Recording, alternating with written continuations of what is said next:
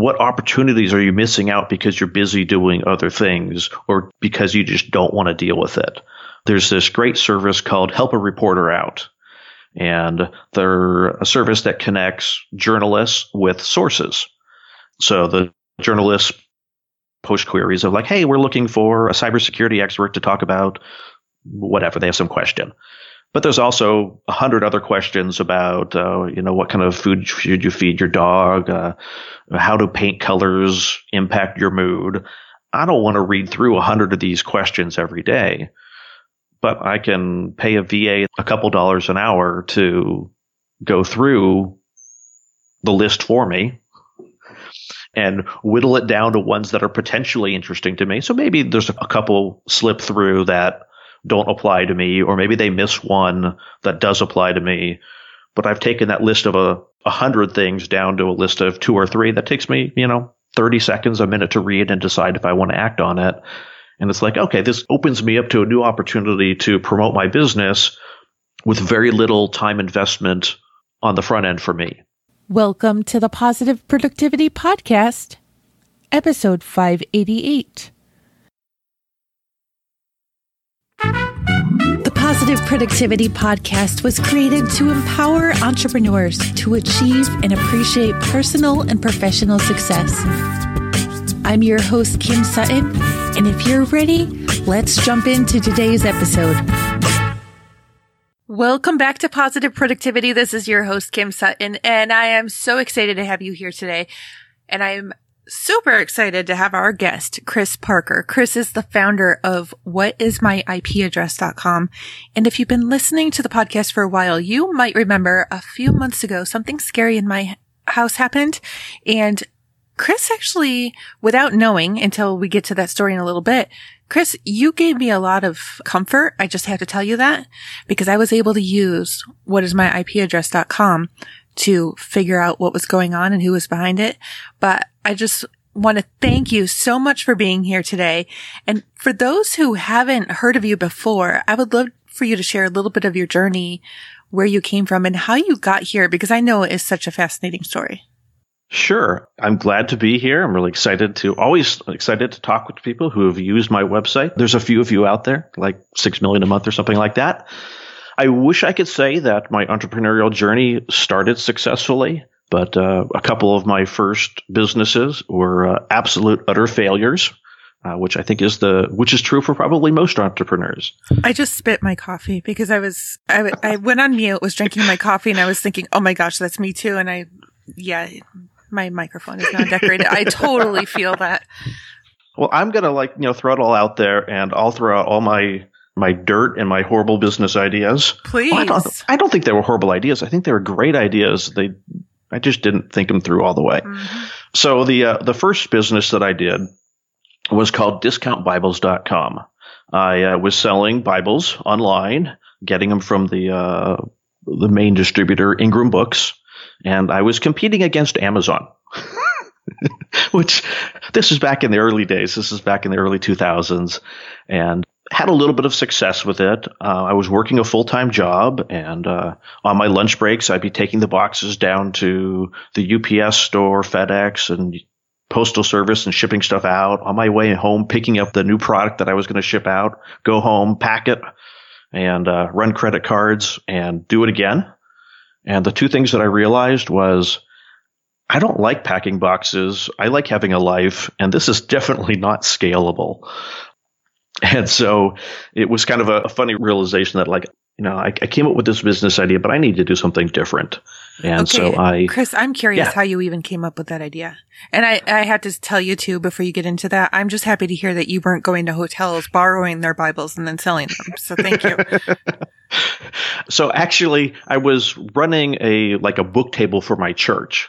And so I was already in the in the process of buying and selling books and Bibles and stuff like that. I thought, hey, you know, I, I could put this online, and it's you know, I was a church going person, so I thought, ah, this is this is kind of right in my wheelhouse. It would be something interesting, and kind of that's how I got started with it. It was a horribly manual process, like. Mm-hmm.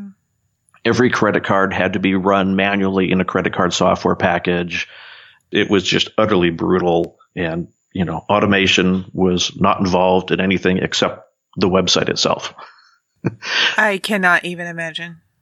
I do not want to imagine.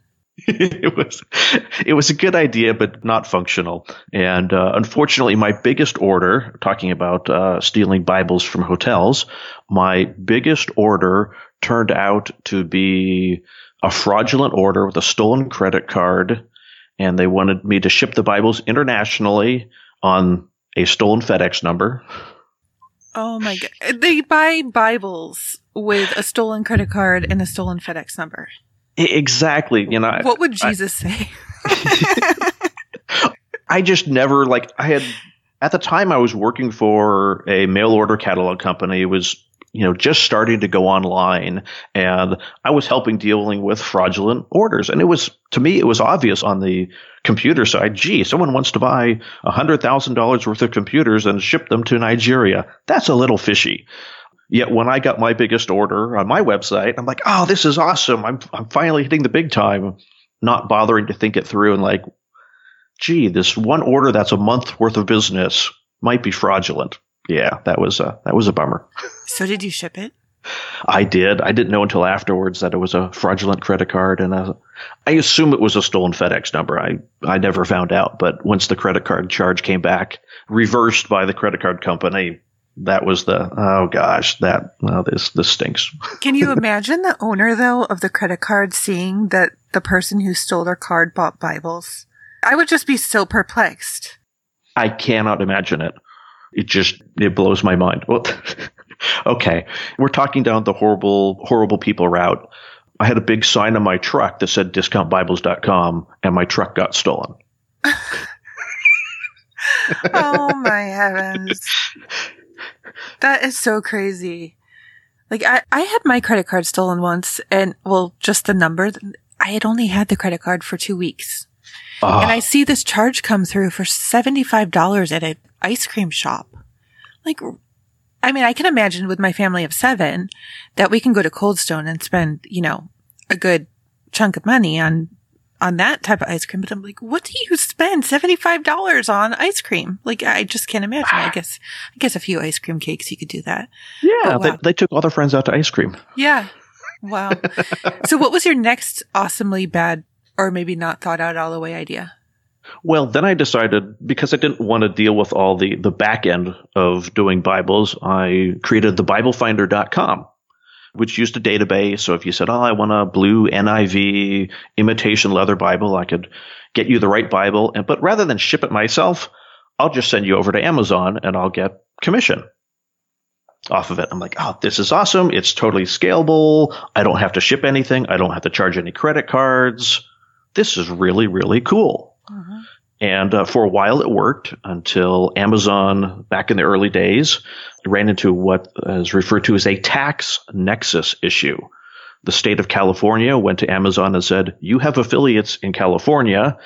If you want to continue working with your affiliates in California, you need to start charging sales tax in California. And of course, mm-hmm. back in the early days, Amazon goes, it was one of the big selling points of buying from Amazon is you, you didn't have to pay local sales tax. So Amazon overnight shut down every California affiliate, of which I was one, and all of a sudden my business model no longer works because I don't have a way to fulfill the orders. Now you have me thinking because they have gone, they have since gone back, right? Correct. And yes, they have. Because oh my gosh, I was just doing my accounting and I see all this tax from Amazon. I'm a frequent. I should have a frequent flyer card.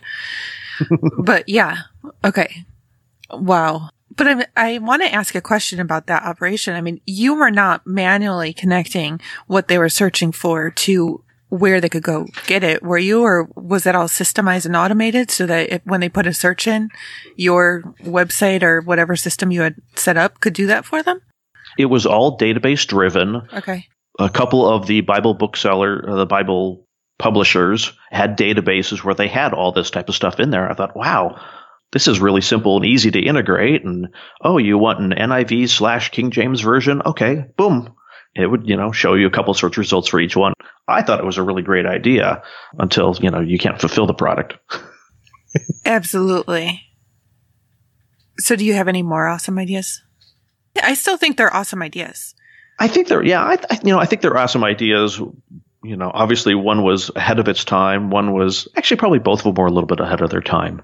Let's see what else did I do that failed. I, you know, I've, I've tried a number of niche websites. I won't, I won't bother that just, uh, you know, I, I spent, uh, you know, five, ten thousand dollars building them and dumped five or ten thousand dollars of advertising revenue in it in order to make like ten dollars back.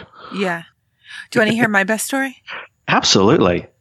I bought a scrapbooking magazine for my ex mother in law, thinking I would give it to her for Christmas. And I found this little gadget in there to make die cutting tools. I didn't even scrapbook, but I wanted this tool and I felt bad buying it, which is funny considering how much money, and I'm sure you can understand this, how much money we put into the tools for our business these days.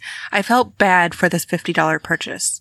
So I was like, I need to make this back. So I started selling die cuts, handmade die cuts on eBay for way too little money. I mean, these uh, one little pack of pig die cuts took me two hours to make and I was charging $3 for it. Oh. So then I got contacted by a local craft distributor. Keep in mind, I'm not a scrap, I wasn't a scrapbooker. I still am not a scrapbooker. I think it's beautiful when people do it right. Some people don't.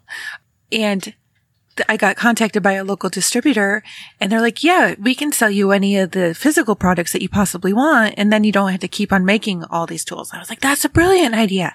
So their whole catalog was online. This is like, uh, 2006. I was like, well, they're in Michigan. I'm in Ohio. UPS can get it to me in a day. So why don't I just start going through their whole scrapbooking catalog and put it on my site? Well, I didn't think about the fact that customers are going to love it because they can get 50 different styles of paper, but they're only going to buy one sheet a piece. so I quickly went $100,000 in debt because oh. when they bought one sheet of paper, I still had to buy the pack of 50.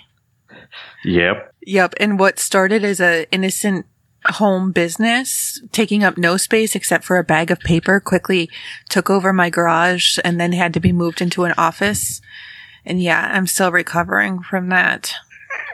I mean, that, that was similar to me selling the physical Bibles in order to get the price discounts, the quantity discounts to hit the pricing I was selling it for. I had to buy a certain amount of uh, units, not always the same Bible, but I had to order the same number, a certain amount of units in order to get the price discount. So I had to often buy more than what I had orders for, hoping that people would come back and buy the extra ones. Yep, I totally hear that. Oh, and the previous business before that was I would, I would go to, and this is about 2002, I would go to garage sales and yard sales in uh, Westchester County, New York, which were always really nice. And I would buy books and I would sell them on eBay. And Oh, by the time we left New York, I had about 18 boxes of books that had never sold. And I probably still have some of those boxes in my basement of books I will never read, but I thought, oh, I can sell this online. No, Kim. I mean, especially now when you've got half price books and other, well, in Amazon where you can buy used books. Actually, maybe I can still offload them. I'm sure some of them are out of print. So how did what is my IP address.com come to be? It was actually uh, a solution to a technical problem I was having at my employer's office. We were having a an issue with our internet connection and getting access to something, and uh, the vendor that we are talking with said, "Oh, what's, what's the IP address of your your office?" And we were all like, "I don't know. How do we even find that out?" And so I went on AltaVista or Yahoo. I think it was AltaVista before Google existed to search and there was no easy answers. And I searched and searched and finally found a solution. I thought, wow, you know, I've got a, an always on internet connection at home. I've got an extra computer that I can turn into a server. Let me just make a little website that will tell people that. And that was what it was. You went to whatismyipaddress.com and it just showed the IP address. no ads, no text, nothing other than that. And that's actually how it was for a number of years because to me it was very altruistic.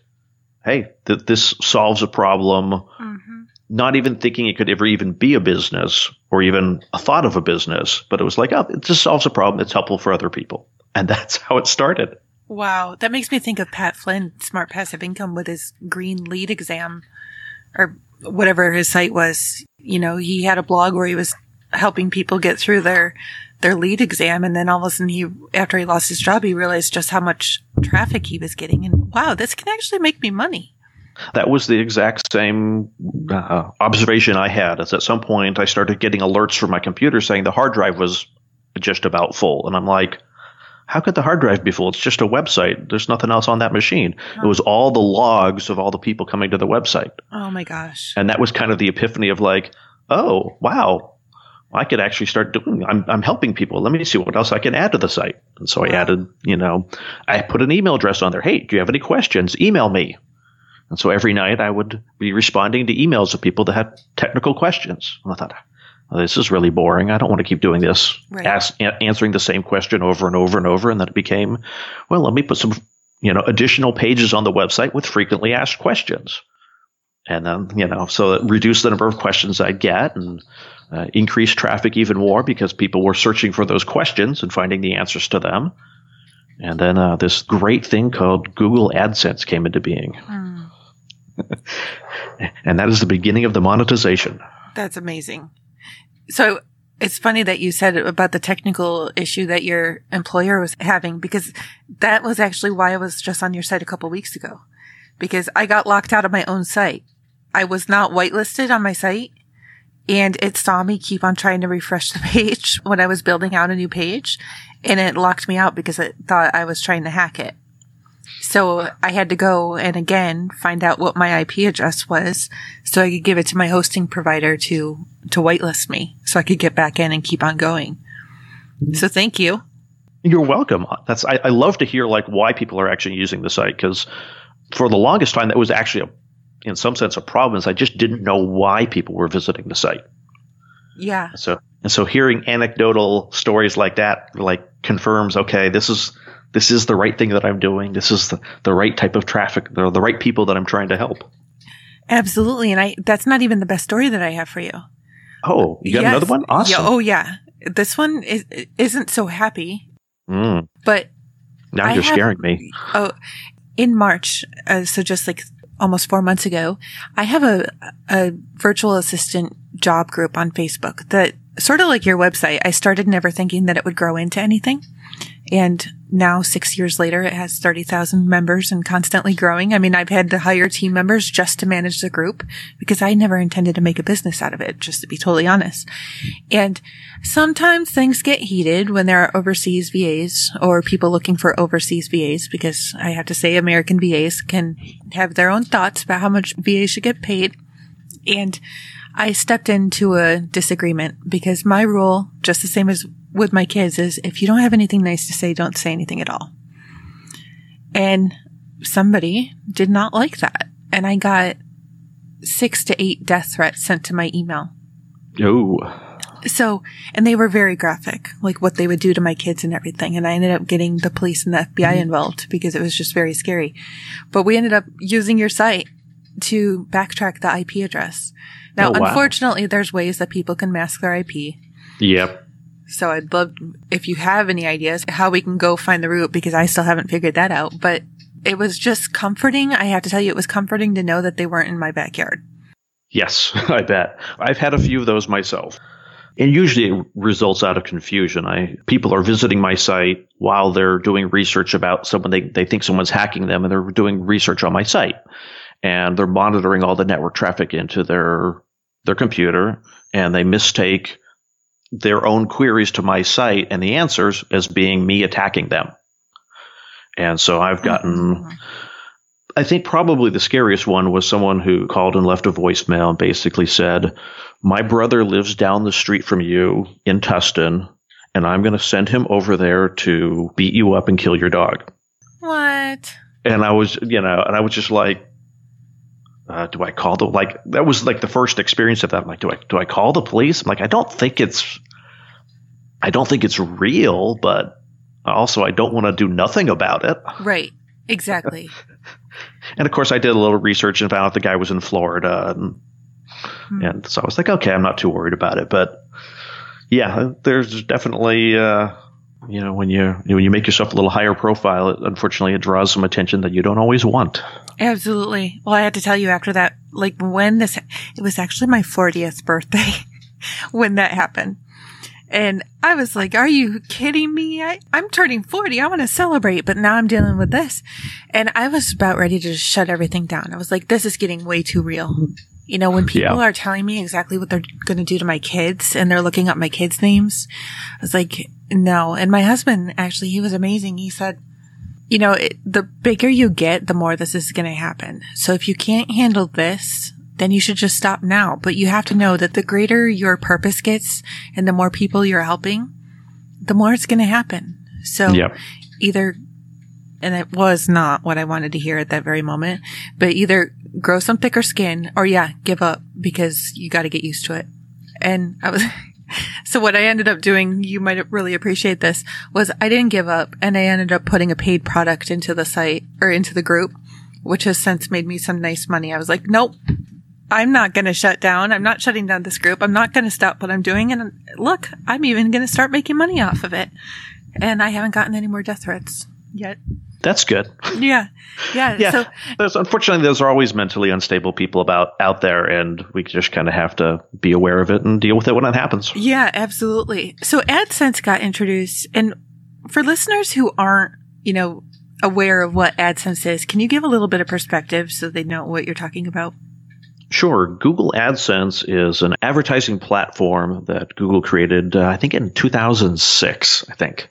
Uh, maybe it was 2003, that allows website owners to put a very small amount of code on their website and Google matches ads with either the content of your traffic, uh, was what it used to be. And now that they also blend in ads that are of interest to your users. So if somebody was uh, Googling for Nike shoes, they might come to your website, and even though it has nothing to do with Nike shoes, they might see an advertisement for a vendor selling Nike shoes because it's displaying an interest based ad to them. So they either serve up contextually relevant ads. Your site is about cameras, and so they start showing ads for cameras, or they start showing interest based ads, whichever they think is going to generate more revenue for you. And it's all automated as a site owner. Once you're approved for the program, you just stick in a couple bits of code and you don't have to find the advertiser. Google handles all that for you. Now I know this is not, you know, your business. Are you still using Google AdSense? It's part of the mix, yes. Okay. So I have contemplated in the past and I I've contemplated putting AdSense on my site, but I was always concerned about how it wouldn't necessarily be in line with what I was doing. What are your thoughts about when entrepreneurs should include or not include AdSense on their site? Or is there not a do not time? Does that make sense? I don't feel Uh, like I- that was at all eloquent. I think it really matters on your intent. Uh-huh. and does it work with your business model? If you're recommending products and services, yeah, maybe an ad, maybe ads work in there. If you are uh, primarily doing coaching, I'm not sure that it's you know necessarily in your best interest because it might start showing ads for competitors' coaching programs I love that response, by the way. and it kind of matters depending on what your value of any particular person visiting your website is. If you have high ticket items that are maybe it's a, uh ten or twenty thousand dollar a year coaching program, you probably don't want to be making an extra three to five cents off of an ad because the opportunity cost is just is too big. You're going to send potentially send your client to another website. In my case, I don't have a in-house product or service that I'm selling and I have extremely high volumes of traffic, to me making that extra couple cents off of someone coming to the site actually works for me because I don't have this high ticket item and I'm not trying to sell a particular service to those users. Absolutely. I love that. I'm thinking about my uncle back in New York who has a greenhouse. I mean, if he put AdSense on his website, they could be sending the people who are visiting his site to other greenhouses, which wouldn't be ideal. But if it was a general gardening blog, putting AdSense on there could be sending people to, you know, seed companies or to local greenhouses or any other number of things. And that would be ideal because, you know, if they're not selling the products right there on their site, why not make a little bit of money from it? I love what you said about coaches though. So thank you. Oh, good. I, I have one now, which is a good thing. Yeah. Yeah. Actually, this is totally organic. We have no idea where the conversation is going to go. But at what point did you decide in your business that you should get a coach? Probably 10 years too late. Mm. I shouldn't say that. It's not that it was 10 years too late. I think in hindsight, I wish I had hired a coach much earlier, but I don't know that I was in the mindset to really benefit from having a coach earlier. I can completely understand that because I have been there at multiple points. I wanted to take a quick break from today's episode and ask you if you need to take a break from your business. Maybe you're working too many hours. Maybe you're trying to work on too many things. Maybe you have too many clients who just really aren't aligned with your greater purpose. If this sounds like you, I want to offer you an opportunity to join the Positive Productivity Pod, my monthly mentorship and coaching community. For only a dollar, you can jump in, get started, and enjoy 10 days in the community where you will meet so many awesome entrepreneurs. And then twice a month, you'll be able to hop on a live call with all of us and get the feedback that you need in that very moment for your business. If you're interested in starting today for only a dollar, head on over to thekimsutton.com forward slash pod to get started.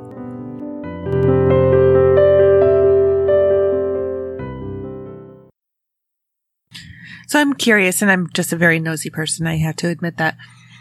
What do you have to do on a day to day basis in your business, or don't you? And if you don't, do you have other projects? Or, I mean, you're a serial entrepreneur. So are you working on other things at the same time?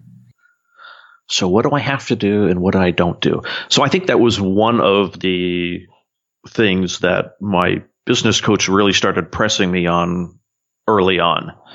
And I'll give the analogy that he did. He was on one of our earlier calls. He was asking, okay, so tell me about how your business works. What are you doing? How do you do this? How do you do that? And at some point, uh, I was like, I'm Superman. I do it all. This, it's just me. I've got no employees. You know, I have no obligations to anybody. It's just me. And he goes, Oh, okay. So, uh, how much are you paying your accountant? And I go, oh, I, I don't pay anything for my accounting. I, I do it all myself. And he goes, Well, I know how much your business makes in a year, and I know how many hours a week that you're working. So you're paying your accountant X dollars a month how much experience does your accountant have? And I go, well, I, I don't have any professional accounting experience. And he goes, okay, so you're paying an entry level accountant more than what a CPA would charge for the same work. Wow. How is that smart business? I was just like, oh, I feel so bad. And so I think that kind of that framework has really helped me rethink a lot of how I do my business. You just gave me a good slap. I just need to let you know that. Mind you, I still do all my own accounting because there's some aspects of my business I'm a little bit of a control freak about it, but it really helped me along with kind of maybe it's just general productivity stuff.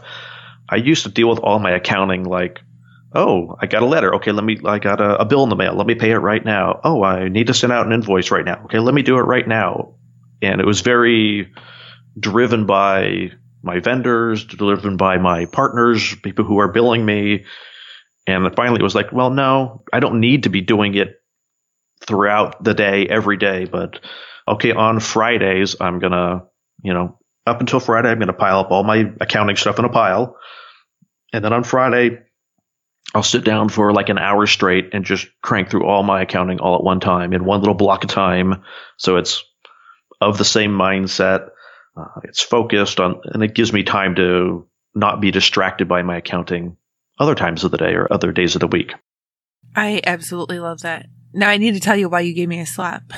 sure. You might, are you doing your own accounting? Mm, yes. And I, as of the day of this recording, just this past weekend, actually finally got my taxes done. Two months late, people. Okay.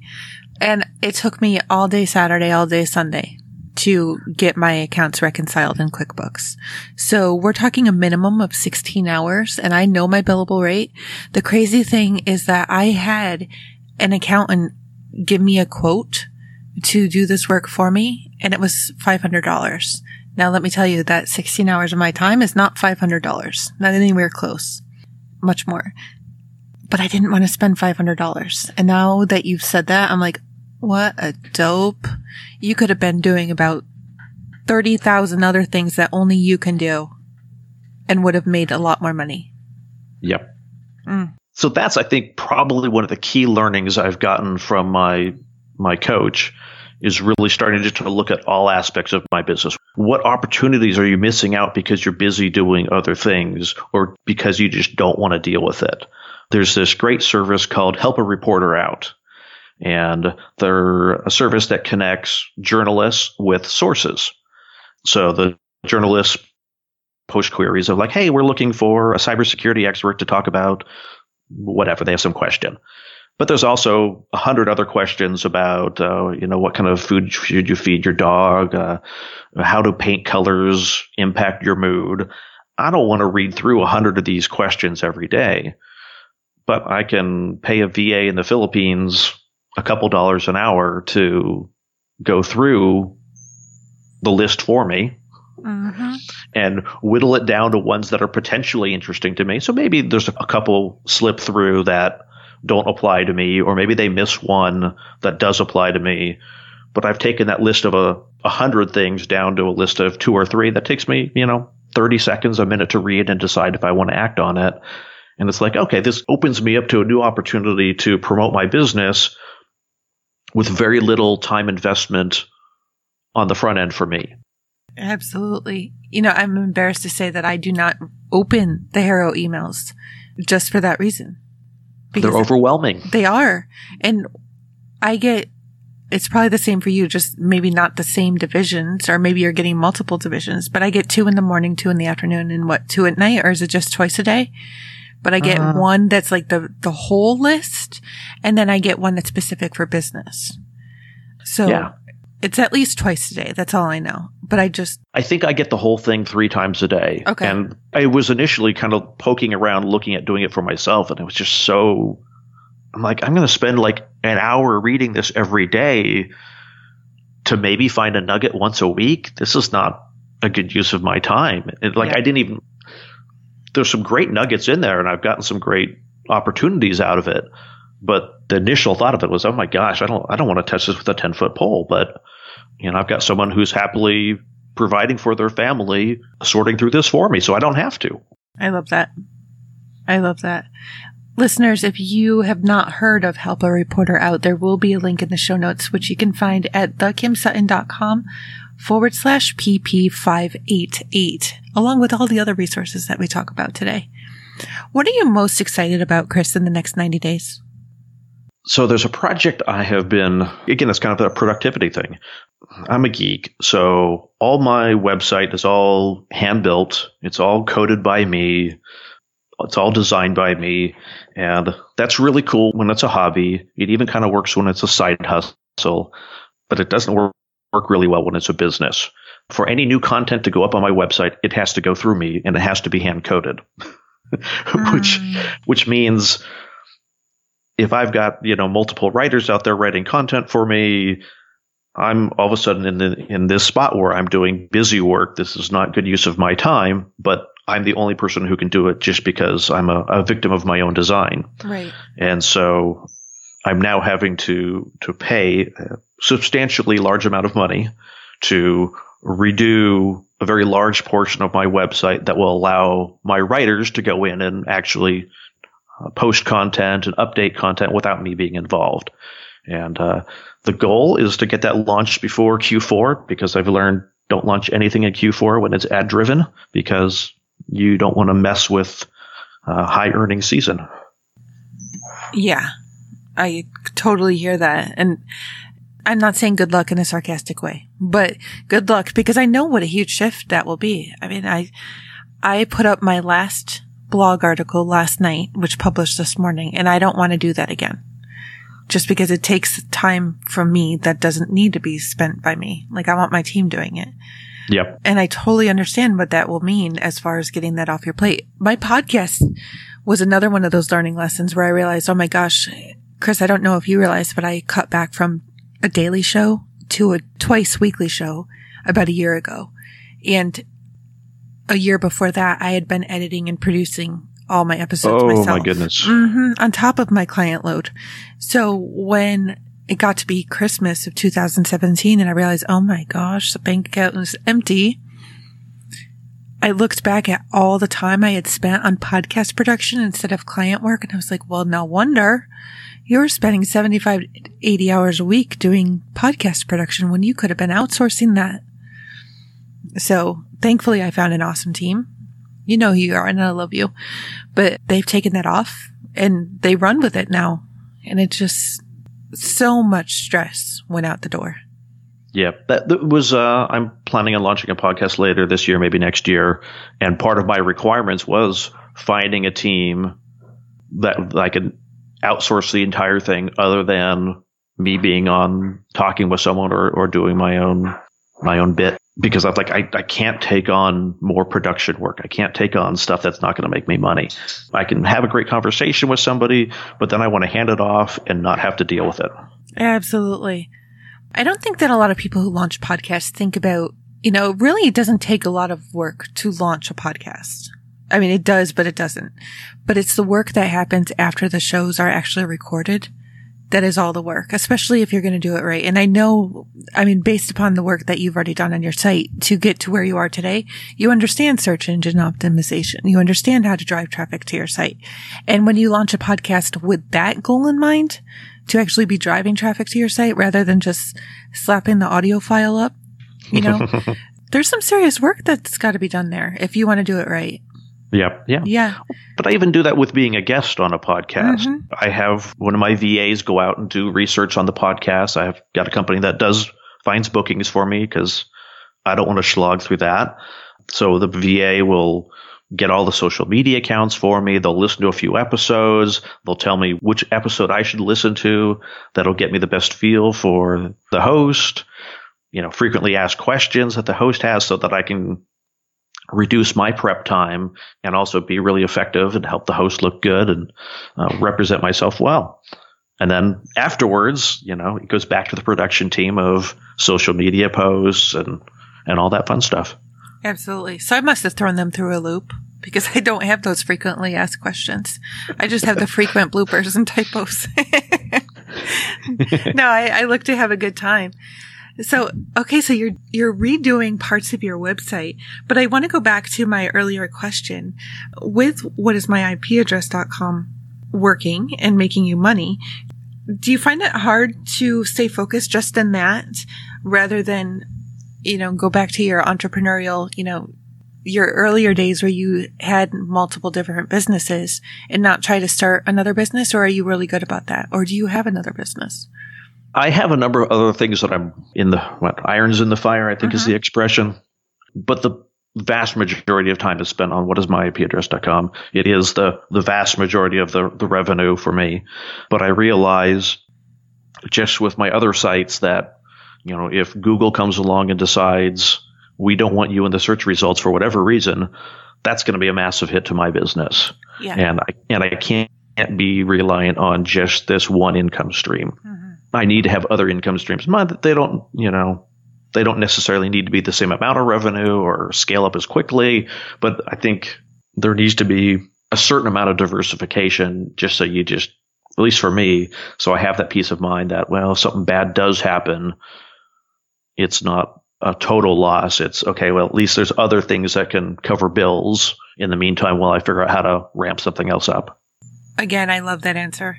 I actually just ran into a problem where I had all my eggs in one client basket and there was a problem. And I quickly realized, and I hadn't had it in the back of my mind. This is not good, Kim. This is not good. And I was thinking, you know, this client could get into a car accident. Like I don't like to think negatively like that, but I do like to be prepared. I was like, this client could have something major happen in their life. And then where does all my work go? I didn't expect things to happen as they did. And I am still working with the client, but it's become abundantly clear that diversification is very important. But I love how you said, you know, you know where your focus is because now it's become clear. I can't just be everywhere and every, and anywhere. Like I need to be focused on the work that I'm doing, but the diversification is very important. So thank you. Yep. Yeah. And for me, I'm just trying to reduce the amount of hours I have that I have, you know, an obligation to work or that I have my needs. That if I can, you know, part of me is thinking along the lines of, well, if I can make fifty thousand dollars a year more, spend that fifty thousand dollars on someone who's working for me, but reduce my work by five or ten hours a week. Hey, that's pretty cool. I've just freed up time to either pursue another project, spend time with family, friends, be less stressed out, exercise more. You know, there's I don't want to be working 80 hours a week. It's not a, I've done that in the past and I don't want to do it in the future. Mm-hmm. What are the most common reasons that you have found, if you've heard the feedback, what are the most common reasons that you've found that people visit whatismyipaddress.com? The one that kind of surprised me initially was that people are verifying that their VPN service is working. And you're like, what the heck is a VPN service? So, like you were talking about earlier, people can hide their IP addresses. And there's good motivations behind that. There's potentially bad motivations behind that. If you're living in a country where your government censors what uh, websites you can visit or not visit, a VPN allows you to get around that kind of filtering. Mm-hmm. In, in, order, it kind of uh, anonymizes your traffic, routes it through a server in the United States when you're currently in I don't know, Iran, let's say, probably not. But if you're in China, that's probably a more realistic example for a lot of people. You know, you're traveling in China and you still want to get on Facebook. Well, you kind of have some problems getting on Facebook when you're in China sometimes. Using a VPN service routes all your internet traffic through a server in the US, France, wherever you want it to be. And so that IP address that you see is, and the rest of the world sees when you're interacting with websites is that server address not the IP address of your machine in China. You know, that's really interesting because when I look at my podcasting stats, I have heard that there are countries that I probably won't be allowed to be listened to in. But those countries, some of them, North Korea is still not on the radar. but there are other countries that I w- was told, you know, they won't be able to listen to you, but they're still getting through. So you might be listening with a VPN and I want to congratulate and thank you for this. And then lots of people use VPNs because they just don't trust their internet service provider. I mean, there's a number of companies that were selling they can in a sense they can kind of see what websites you're visiting depending on your setup mm-hmm.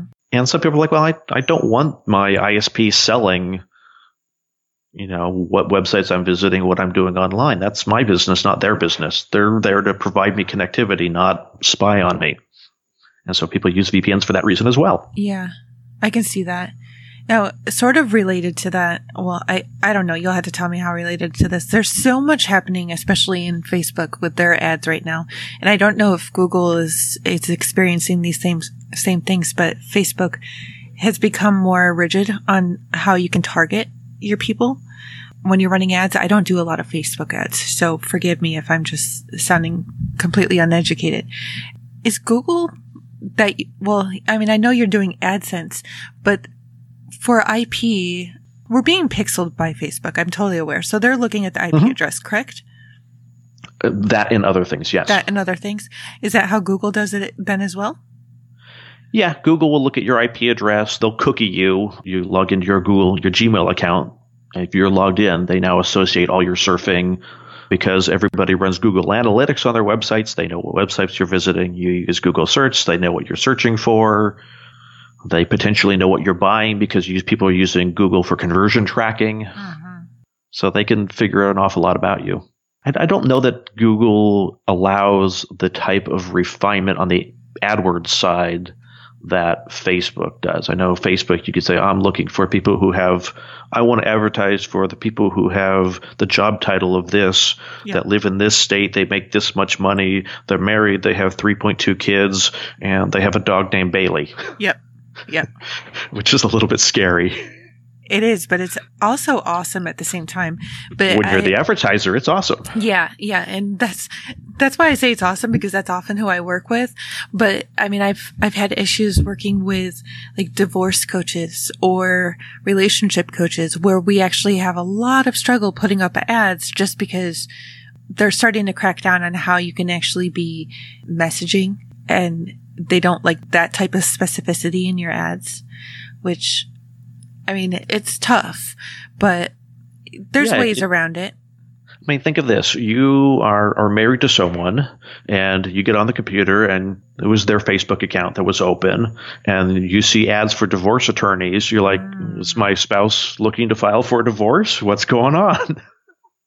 I, I get- never even thought of that example. I could think of it that way. It's, you know, it's, it's, I mean, I've seen it's the sort of things where people were looking for like, you know, drug rehab facilities and things like that. They now start seeing ads for that. Do you want other people using your computer to, to know, gosh, why are there so many ads for drug rehab?